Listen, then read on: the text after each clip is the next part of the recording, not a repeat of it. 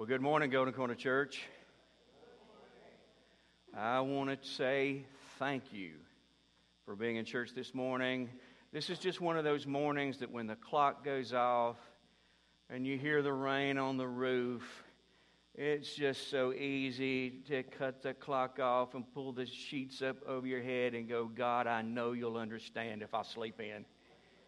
But I appreciate the fact that you are here. This morning, I want to begin a new sermon series entitled The Mystery of Suffering. And over the next five Sundays, I want to do my best to answer an age old question. And the question is why would a good God allow bad things to happen to good people? Before we get to that, I think there's another question I've got to answer. Would a good God allow bad things to happen to good people? Logic would tell us no, he wouldn't. He wouldn't. If he's good and if he's God, he wouldn't. Cultural thinking would tell us no, no way. I, I, I, watched a YouTube clip of a guy named Bill Maher. Y'all familiar with Bill Maher? I mean, he's a God hater. I mean, he's a religion hater. And his whole, his whole uh, his belief system is built upon this. Because bad things happen in this world, there can't be a God. So cultural thinking is no, if there's a God up there and he's good, he would never allow bad things to happen, period, let alone to good people. And then, of course, you could turn on your television and listen to any number of televangelists and they'll assure you there's no way ever would a good God allow a bad thing to happen to a good person. This is kind of the, the theology of our society, and that is God sends good things to good people exclusively, and He sends bad things to bad people exclusively. Uh, you know, can we trust logic? Can we trust cultural thinking? And can we trust the average televangelist? Well, I'll tell you what I do trust. I trust the Word of God. I trust the Bible. And so, to find the answer to the question, would a good God ever allow bad things to happen to a good person? I want us to go to the Bible. And in particular, I want us to go to the Old Testament book of Ruth. And we're going to be here for five weeks. And this morning we're going to take a look at chapter number one and remember the question Would a good God allow something bad to happen to a good person? In just a minute we're going to read a few verses together. But before we do, let me set the stage. You ready? The land of Israel is experiencing a drought, and it's a bad one. They probably have not had measurable precipitation in years. Now, on the heels of an extreme drought comes what? Famine. And the Bible says they were in the midst of a severe famine. Times were tough. And there's a little family of four that lives in Bethlehem. The father's name, the husband father's name was Elimelech. And his name means, by the way, my God is king. What a name. What a cool name to have. My God is king. His wife's name was Naomi, which means pleasant. They had two sons, Mahlon and Chilion, and their names mean weakling and frail. So apparently, times were so tough they couldn't afford a gym membership. You know, when I read the Bible, I love to use my imagination. I love to picture what people look like. I of kind of picture Mahlon looking like Sheldon off of Big Bang, you know? And I'm going to date myself here. I think Chilion probably looked like Pee Wee Herman. Does anybody ever remember Pee Wee Herman? Well, this, this little family of four, man, they're in crisis. I believe they've done everything they could do to survive the famine. They've pinched pennies, they've stretched a dollar as far as they could. I believe they're out of ideas, and somebody has thrown a new idea on the table. Maybe we need to relocate. Maybe we need to leave Israel only temporarily, and maybe we need to relocate to some country, not another county, not another state, but another country where this famine is not affecting life. And the, the country they were thinking about was the country of Moab. It was probably a 10 day walk east from Israel. This had to be a difficult decision they were making. What this meant is if they, if they follow through with this, they're, they're going to leave behind everything they've ever known. They're going to leave their house, they're going to leave their farm, they're going to leave their extended family. They're going to leave their friends. Uh, they're leaving the, their place of worship. They're leaving everything. They're leaving their culture. So it's a tough call to make. But they made the decision. It's probably our only move. So they pack up everything and they set out for Moab. And the Bible says that they settled there. Can you imagine how lonely they must have been. Uh, did you know that the, the Moabites that they settled among, they were hostile toward Israelites? I mean, probably they didn't speak the same language. The only people you could communicate with, with was your little family of four. This had to be a lonely, miserable life. I think that the only encouragement they probably got was it's temporary. We didn't, we didn't make this move forever. You know, one of these days it's going to start raining in Israel again, and we're going back home, and we're going to reconnect with our family and friends and pick up where we left off. We're going to get the family farm back in shape. I believe they encouraged each other by the fact that this is not permanent, just a temporary move. I believe there were times that Elimelech and Naomi, you know, just kind of talk, man, I miss so and so. Hey, that's okay. We're going to see them again when we get home. And then you're not going to believe what happened. I mean, something unthinkable, an unimaginable tragedy. Elimelech died.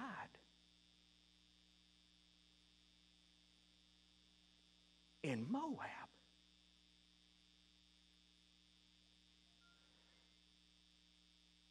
You know, I tried to put myself in Naomi's place. I tried to just put myself where she might have been. I just imagined her sitting by the bedside of her extremely sick husband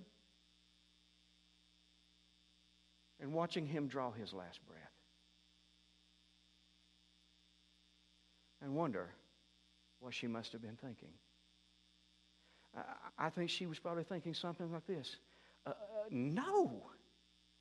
No, no, no.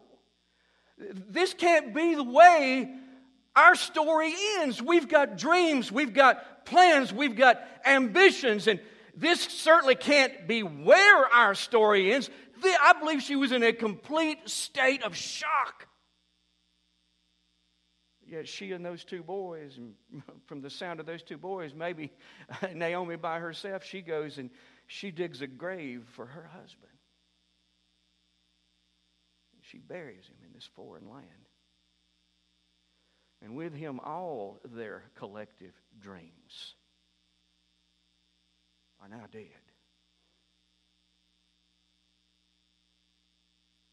You with me? You with Naomi here? You feeling it? I think the only solace that she had, the only consolation was she had two sons. She had her kids.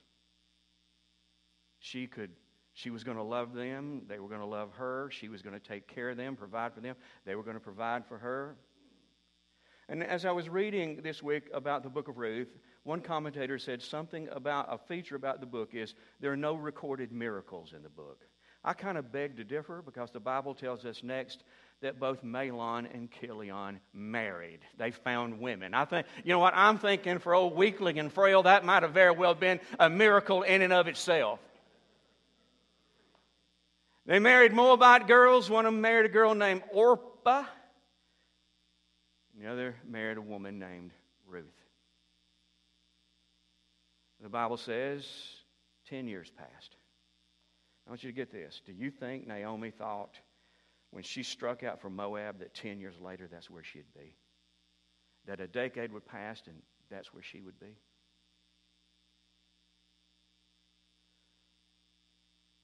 Decade passes, The boys never father any children. Tragedy strikes again. And you're not going to believe this. Her sons died. Man, wouldn't it be bad enough to bury a child? Both her sons died. From the way I read the story, they either died very close, and as far as a time frame, close together, or they died at the same time. So she and two young widows, Orpah and Ruth, I believe they went back to Elimelech's grave and they dug two more fresh graves. And Naomi lay her two sons to rest.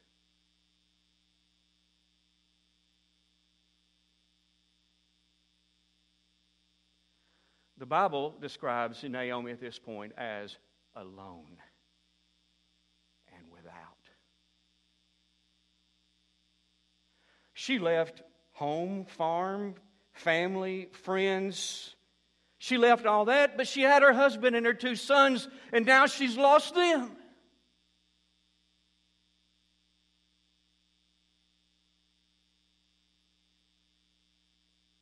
Let's pick up the story and read together verse number 6 and verse number 7.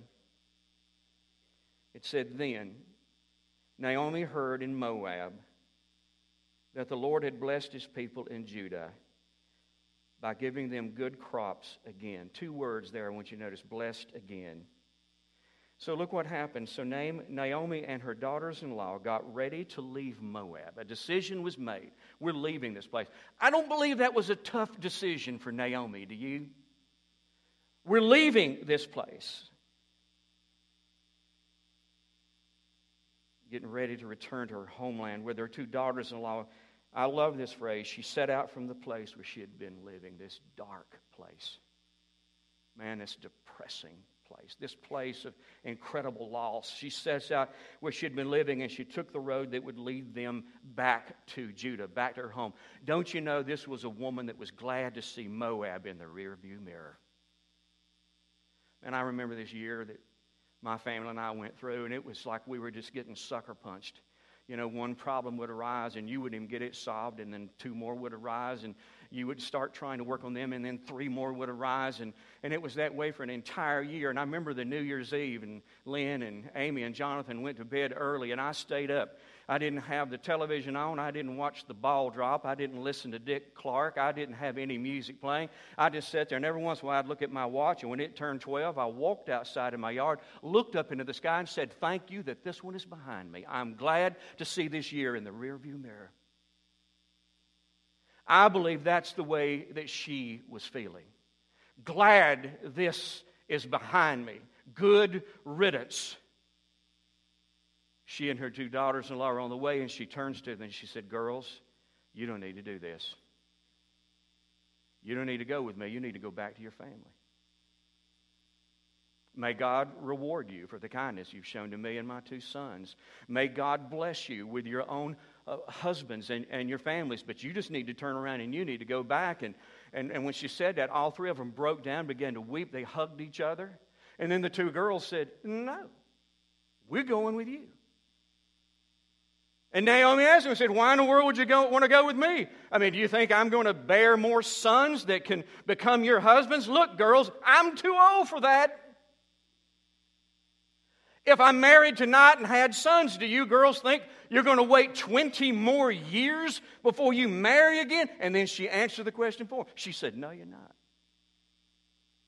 You're going home. And they wept again and Orpah turned and she started back to Moab. And, and Naomi turned and looked at Ruth and said, See what she's doing? That's what you need to do. Now, honey, go back home. Now, I want you to look how Ruth responds to this. Uh, and the reason I want to read this, these to me are some of the most powerful words in all the Bible. Naomi says, Girl, you got to go back to your people. You can't go with me. Look what Ruth said, verse number 16. But Ruth replied, Don't ask me to leave you and turn back. Wherever you go, I'll go. Wherever you live, I'll live. Your people will be my people. This next phrase is really big. Your God is going to be my God. She converted, became a believer in and follower of the genuine God of Israel. Wherever you die, I will die, and there I'll be buried. May the Lord punish me severely if I allow anything but death to separate us. When Naomi saw there's no convincing her to turn back, she stopped trying. They had to make about a 10 day walk. And the first, first of all, they lost about 4,000 feet in elevation. Then they gained 4,000 feet in elevation and went back. And they made it to Bethlehem, her hometown. And the Bible said, word began to spread. And there was a stir, there was excitement in the community that Naomi was back. So people came out to greet her. And somebody said, That's Naomi. And the response was, uh, Really? I mean, could that be Naomi? Now you think about it. She obviously had changed. She's 10 years of aging. But I don't think that was the big change. 10 hard years. I believe had taken a toll on this woman. She overheard the question, Could this be Naomi? And she responds. I want you to look at verse number 20. She says, Don't you call me Naomi. Boy, I can just I can just hear snap that. Don't you call me Naomi. Remember what the name means? Pleasant. Don't you call me, don't you describe me with that word pleasant. She goes on and says, Instead, call me Mara, and we'll get to that, for the Almighty has made life very bitter for me. Now, this is like I jumped over something I wanted on the screen, and it was a, a, an initial reference to the fact that God had made her life bitter. This is the second time she says, "Don't you dare, don't you dare call me Naomi. Don't you ever refer to me as pleasant. You call me Mara. You know what the name Mara means? Bitter." I'm no longer pleasant. I am bitter. Because God has made my life bitter. Verse number 21, she said, I went away full, but the Lord has brought me back empty. A key word. She said, Why call me Naomi when who the Lord has what? Caused me to suffer. And the Almighty has sent such a tragedy upon me. So Naomi and, and Ruth, they make it back to Bethlehem. And the Bible said they made it just in time for the beginning of the barley harvest. Now, you got that story embedded in your mind? What do we learn here? I think we learn this lesson. God will allow bad things to happen to good people. There's some bad things happened, right? The drought was a bad thing. The rain just stopped, and I'm going to tell you, it would not start back. That's a bad thing, especially when you're a farmer. The famine was a bad thing. The relocation, a bad thing. You're leaving everything behind and going to live among total strangers. I mean, there were some bad things happening to this family. There were some really bad things that happened to Naomi. Her husband died, her sons died, leaving her alone with foreigners. No extended family to comfort her and help her through this. No friends, no church family to help her get through this crisis. I'm telling you, man, she was alone in the midst of this. There were some bad things that happened to these people, and in particular to this woman. You say, yes, but were they good people? I think we can take it a step further and say they were not only good people, they were godly people. Remember Elimelech, Elimelech what his name meant? My God is king. Not God, our God, your God. My God is the king. I believe he was a godly man. I believe Naomi was a godly woman. I mean, Ruth came to the conclusion that your God's going to be my God. And I believe the way she came to that conclusion is by what she saw in Ruth and what she heard from Ruth about her God. Listen, these were not only good people, these were godly people, and God let some bad things happen to them. Now, you know, guys, it, it, it doesn't have to be this story. There's any number of places in the Bible we could have gone to prove this. What about the story of Joseph? What about the story of Job? What about the life of the Apostle Paul and his sufferings? What about the life of Christ and what he suffered? I'm telling you, the Bible is filled with stories of some bad things happening to good people, and God allowed that to happen. I got some really bad news for you this morning. You ready? You ready? And, and, and I got, you're the crowd that came, and I got, I got bad, bad news for you. One of these days, God will allow some bad things to happen to you. One of these th- days, God's going to allow some bad things to happen to you. You can't pray hard enough to keep that from happening. You can't live righteously enough. You can't give away enough money. You can't sacrifice enough to keep that from ever happening to you. One of these days, something bad shows up at your doorstep. Uh, remember what Jesus said in the New Testament? In this world you will have It'll happen. Now, in light of that, I need to encourage you to do something. Don't let a bitter life make you a bitter person. You got it? Twice, Naomi described her life as bitter. Now, most of you know that the Old Testament was written primarily in Hebrew. And so I went back to see what this word bitter meant. And it is the anonym for pleasant. You know what Naomi is saying? My life is no longer pleasant. I no longer enjoy my life. The word implied that she had experienced some things that were hard to accept. When she thought about it, it was just hard for her to believe that these things had happened to her. The word implied she had experienced some things that were hard to bear. In other words, the load of grief that sat upon her shoulders was staggering. The word implied that she had gone through some extremely painful experiences. The wounds were deep. The losses were so great, they were almost immeasurable. The bad things changed the flavor of her life from sweet to bitter. And when God allows some bad things to happen to us, that's the first thing we'll notice. Life tastes differently. Life is no longer sweet. Life becomes bitter. And when that happens, we are in danger of allowing a bitter life to turn us into a bitter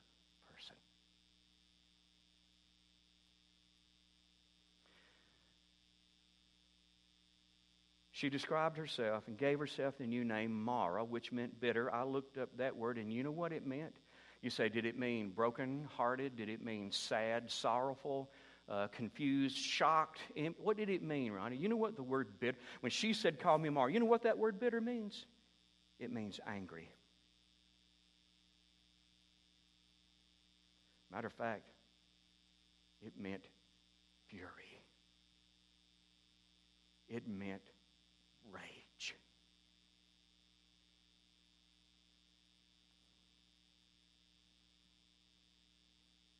Naomi had become one angry woman, furious, carrying about a cauldron of, of, of, of rage inside of her. You say, Where do you think it came from? Now, I want you to listen to me. Bitterness is what happens when grief goes looking for someone to blame. Man, that's worth the price of admission. That's worth getting out of bed and coming to church for. You need gr- bitterness is what happens when grief goes looking for someone to blame. And she found someone. You know who it was? You got it. You read it. She blamed God. The way she looked at it, God murdered Elimelech. The way she looked at it, God had murdered her sons. She said, He made this happen. He caused this to happen. She referred to him twice as the Lord, and that's, that's, a, that's a title that represents his authority. And he, she knew he has all authority, and she called him the Almighty. He's got all ability. And the way she looked at this, if he has all authority and he has all ability, and he didn't prevent this from happening, he made it happen.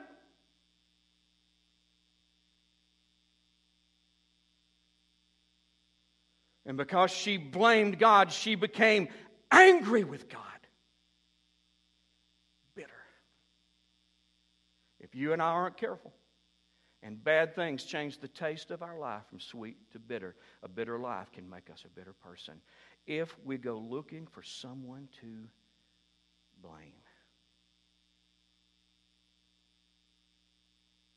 You know, when, a, when God allows bad things to happen to a, a bad person, uh, they kind of look at it and go, you know what? I deserved it. I mean, I get it. I, have done some horrible things. I, I'm being punished. I get that. When God allows bad things to happen to a good person and they blame God, they go, wait a minute, I'm not getting this. I'm just not getting this. You know what they feel about God then? He's an unfair God. And the anger develops toward God. They become bitter toward God. Don't you let a bitter life make you a bitter person. Let me tell you why. You allow that to happen. One, it's going to change you, and not for the better. It changed Naomi. She went from pleasant to bitter, almost unrecognizably so. If you allow bitterness to set in, you blame God, you hold Him responsible, you develop a bitterness toward Him, it'll change you, first of all, and you will go from sweet to bitter. You ever met anybody like that? Every word they spoke was negative. They didn't like anybody. Man, they've walked away from you and you went, you said this. You said, man, they're mad at the world. No, they're not. They're mad at God. It'll change you into somebody you don't want to be, into somebody nobody is comfortable with. The second thing it'll do is it will ruin your life. You ever tasted something bitter? And then afterwards you drank something else or you ate something else. How did it affect the taste of what you ate or drank next? It, it, it was bitter. It, it, it, it affected it in a negative way. Allow bitterness to develop in your spirit. And I promise you this no matter what you're doing, no matter where you're at, you won't be enjoying it because bitterness gives everything a foul, acrid aftertaste. It'll ruin your life. The third thing it'll do is wreck your relationship with God. I found it interesting that as I looked up this word uh, bitter in the Hebrew, that sometimes that Hebrew word was translated into the English language rebellion. Nobody remains faithful to God for long when they see Him as an unfair God. Nobody remains faithful to God for very long when they're angry with God. Nobody remains faithful to God for long when they develop a hatred for God. Man, I knew this guy. I, still, I mean, I, I knew still know the guy. He was one of those fellows that when he got saved, the change was phenomenal. It was just miraculous. God called him into the ministry, and I had the privilege of hearing him preach on a lot of opportunities. And he says, best preacher I've heard best preacher I ever heard. He was a man of impact. And, and, and I knew him well. And there was a year in his life where I watched as God allowed some bad things to happen in the life of this good man. First, he seemed to be unfazed. He, he was hurt. But I watched. I watched over the next year or two years as slowly but steadily and surely he began to blame God for all the things that had happened. And a resentment toward God began to develop, and he withdrew from the church. He left the ministry. He almost, I tell you, to some degree, became a recluse.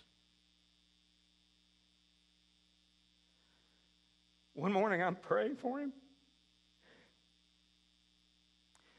And God told me to tell him something. It's just one of those moments where God said, I want you to tell him. If you care for him, I want you to go, I want you to tell him, God is not the source of your problems, but He is the solution to your problems. And I said, God, I'll do it. And He said, No, I'm talking about now.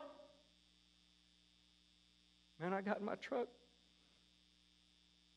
I drove to his house, rang the doorbell. He stepped out. We made some small talk. And I said, You know, that there's a phrase I don't throw around loosely God told me. But this morning, as I was praying for you, God told me something, and He told me I was supposed to come and tell you. And I said, God sent me to tell you that He's not the source of your problems, but He is the solution to your problems. Now, I wish I could tell you that he broke down and wept and he embraced me and we prayed together and he made things right with God. Uh, uh, no. His reaction was violent. He turned deep red. He put his finger in my face and he said, Let me tell you something. He's never done anything but let me down. He has royally screwed up my life. He said, Don't you ever mention him to me again as long as we live. You got it?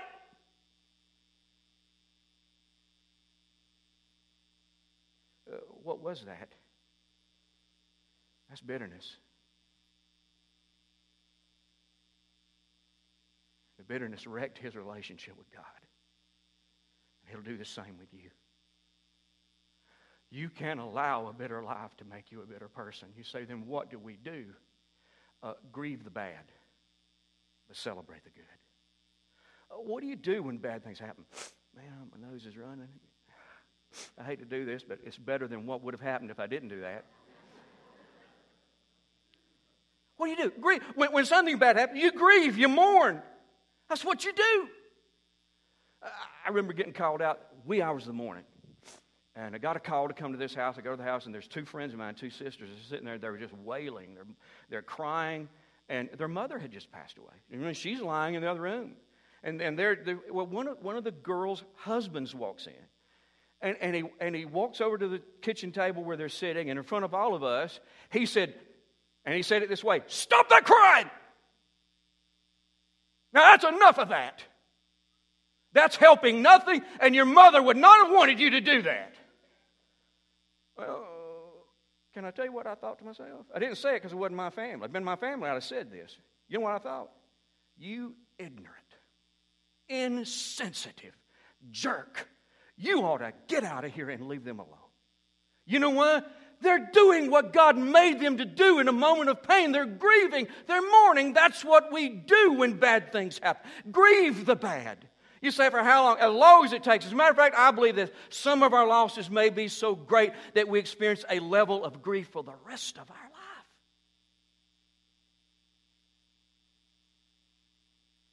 But don't just grieve the bad, you got to celebrate the good. Naomi shows up, all these people gather around. She said, Well, I left here full, but I came back empty. You know what she's saying? I got nothing. Uh, let me tell you something. That's a lie. She told a lie. I got nothing. You know who she had standing next to her? Her daughter in law, Ruth. Uh, later, as we get into this story, you're going to see that the Bible says of Ruth that she was better to Naomi than seven sons could have been. She was a gift from God. She was a gift from God. She was a gift from God. And Naomi didn't see what God had given her. Something wonderful. She didn't see what God had already done for her. Let me tell you something. Moab is behind her. The direction of her life had turned in a more positive direction. And she did not see what God was doing. You know why? Because bitterness blinds us. And the more blind we become, it intensifies the bitterness, and the blindness and the bitterness just feed off of one another. I don't care what we're going through in life, there's something good about life. There's, there, I don't care what you've lost, there's something you've been given that you still have in your possession.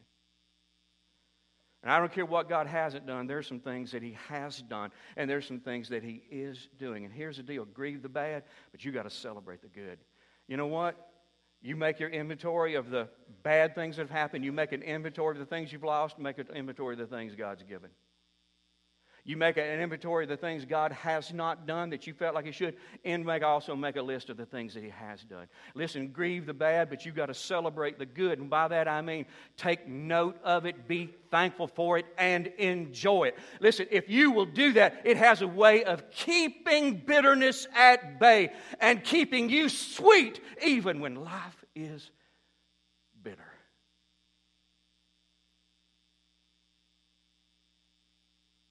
You've seen people like that. Before I went to ministry, I was a mailman.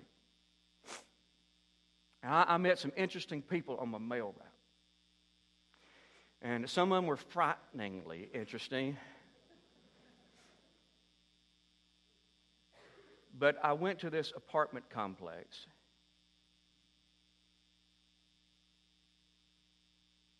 And I guess it was for folks on low income, low income housing. And there was this apartment I always look forward to visiting. I'll never forget ringing the doorbell one day, and I hear it takes a while for the occupant to get to the door. And when they get to the door, there's this elderly lady in a wheelchair. Her legs are both gone from the knees down.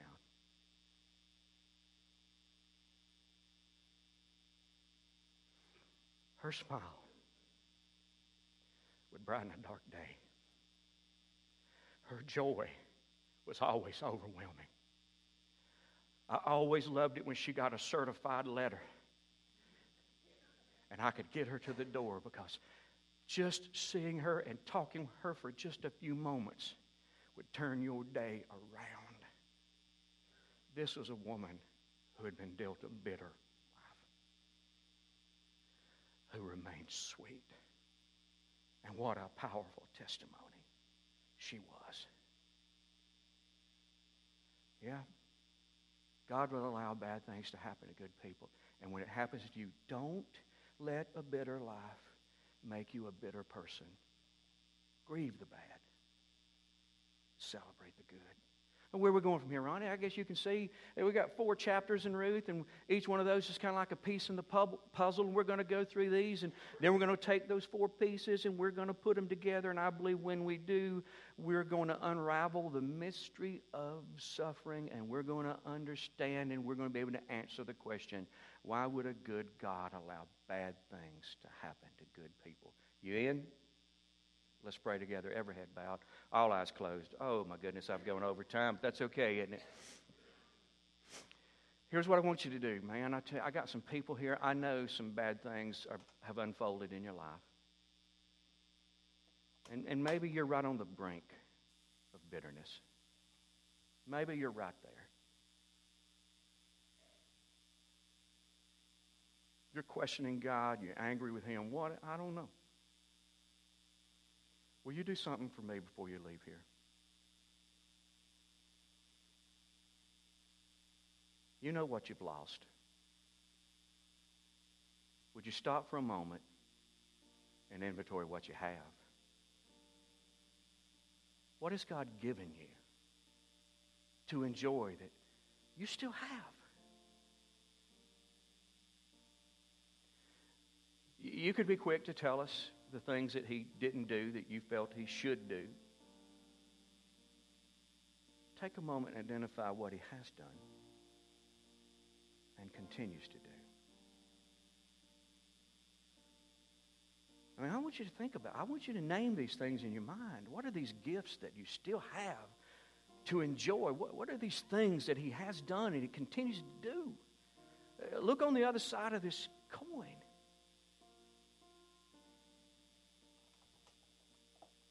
And I want you to whisper something in your own heart to Him. It may be something that you haven't said to Him in a long, long, long time. I want you to say this Thank you, God. Thank you. Lord, I grieve what I've lost, but thank you for what I've got. Lord, there are things you didn't do that I, I really don't understand. But boy, there's some things you've done for me that I deeply appreciate. Thank you, God. Thank you.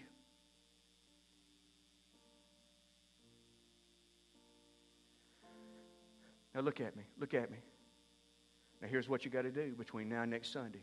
Enjoy those gifts. Whatever it is that remains in your life that He has given you, you, you just celebrate it, you give him thanks, but then you go and you enjoy those gifts that remain in your life. And I'll see you back here next week. Is that good? You're dismissed. Have a great week.